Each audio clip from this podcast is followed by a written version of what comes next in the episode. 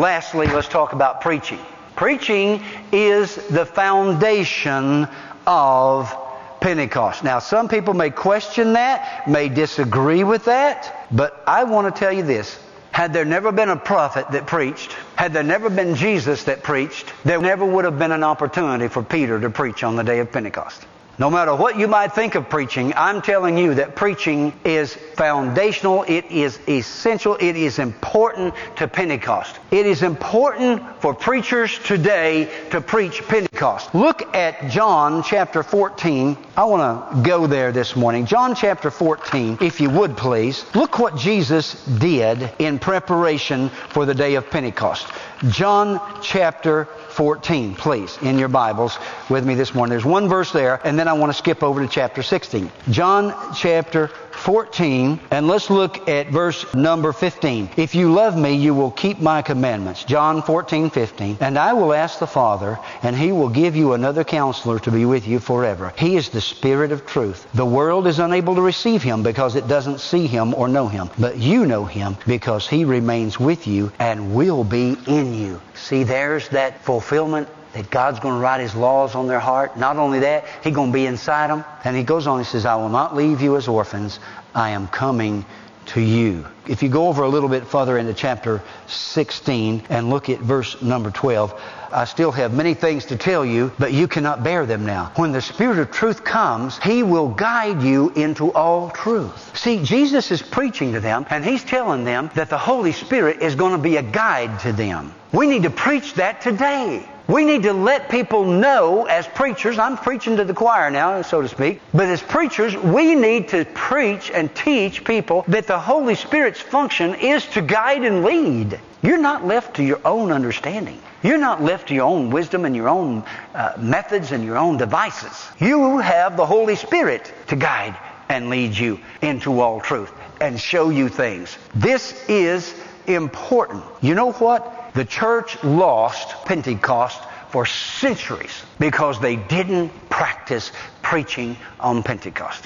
What has happened today? Look around us today. How much of Christendom here in America embraces the Pentecostal experience and how many preach it? I leave that to you to make up your own mind. If I were just guessing based on what I have observed, I would guess that probably half of Christian churches in America give very little emphasis to the preaching of Pentecost. Now, they may celebrate it on their church calendar, but beloved, it isn't just an event to be recognized as historical. It is to be a current experience. And we as preachers, and we as certainly as Pentecostal believers, we need to be preaching Pentecost. If we don't preach it, I'll tell you what will happen. It will cease to happen. Pentecost will cease to happen. It will go the way that many other things have gone with the church. If the preachers don't preach it and the people don't experience it, it will cease to happen. You say, oh, come on now, preacher. It will.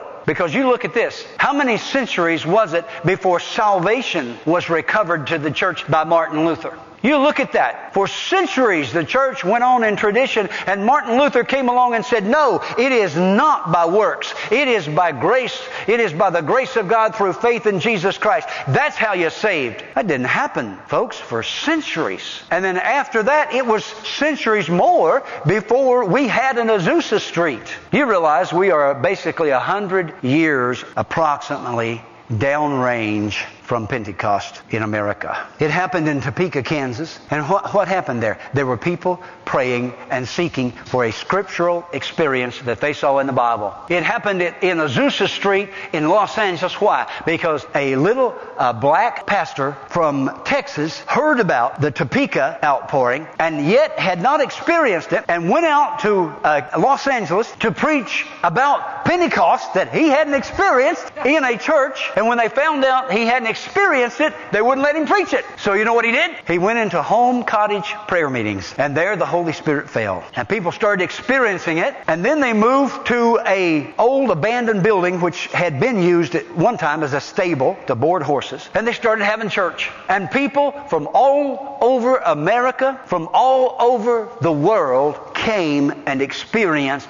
Pentecost. What am I saying? If nobody preaches it, it probably ain't going to happen. Somebody has got to stand up and say, Thus saith the Lord, and declare it in the power of the Holy Spirit, and God will honor that. He honors His Word. He always does. And I believe that today we have such a responsibility placed upon us because I watch what is happening. And you know, most of you have heard my series from the book of Acts, and so you know how I feel about uh, some of the things that are happening in the Christian church today. I just really believe, church, that we are at a crossroads in this nation for the Christian church, for the movement we call the Christian church, and certainly for Pentecost. We need to get back to the basics of the Word of God and stop relying on marketing strategies and stop relying on, on saying what we think people want to hear that will gather a crowd. Folks, UT football team can gather a crowd when they're winning. Hopefully, this will be one of those years. But is anything spiritual going on there? If we are gauging our effectiveness as believers and ministers by the number of people we pack in a pew, we may be missing what the Bible calls a New Testament church. We need to investigate this more fully, and we need to realize that we need to have our preachers in our pulpits preaching all of the Bible, not just the parts that fit with some of their doctrine. We need to be preaching preaching it. We need to recover the teaching of the baptism in the Holy Spirit as we come upon this time, this season of celebration of Pentecost.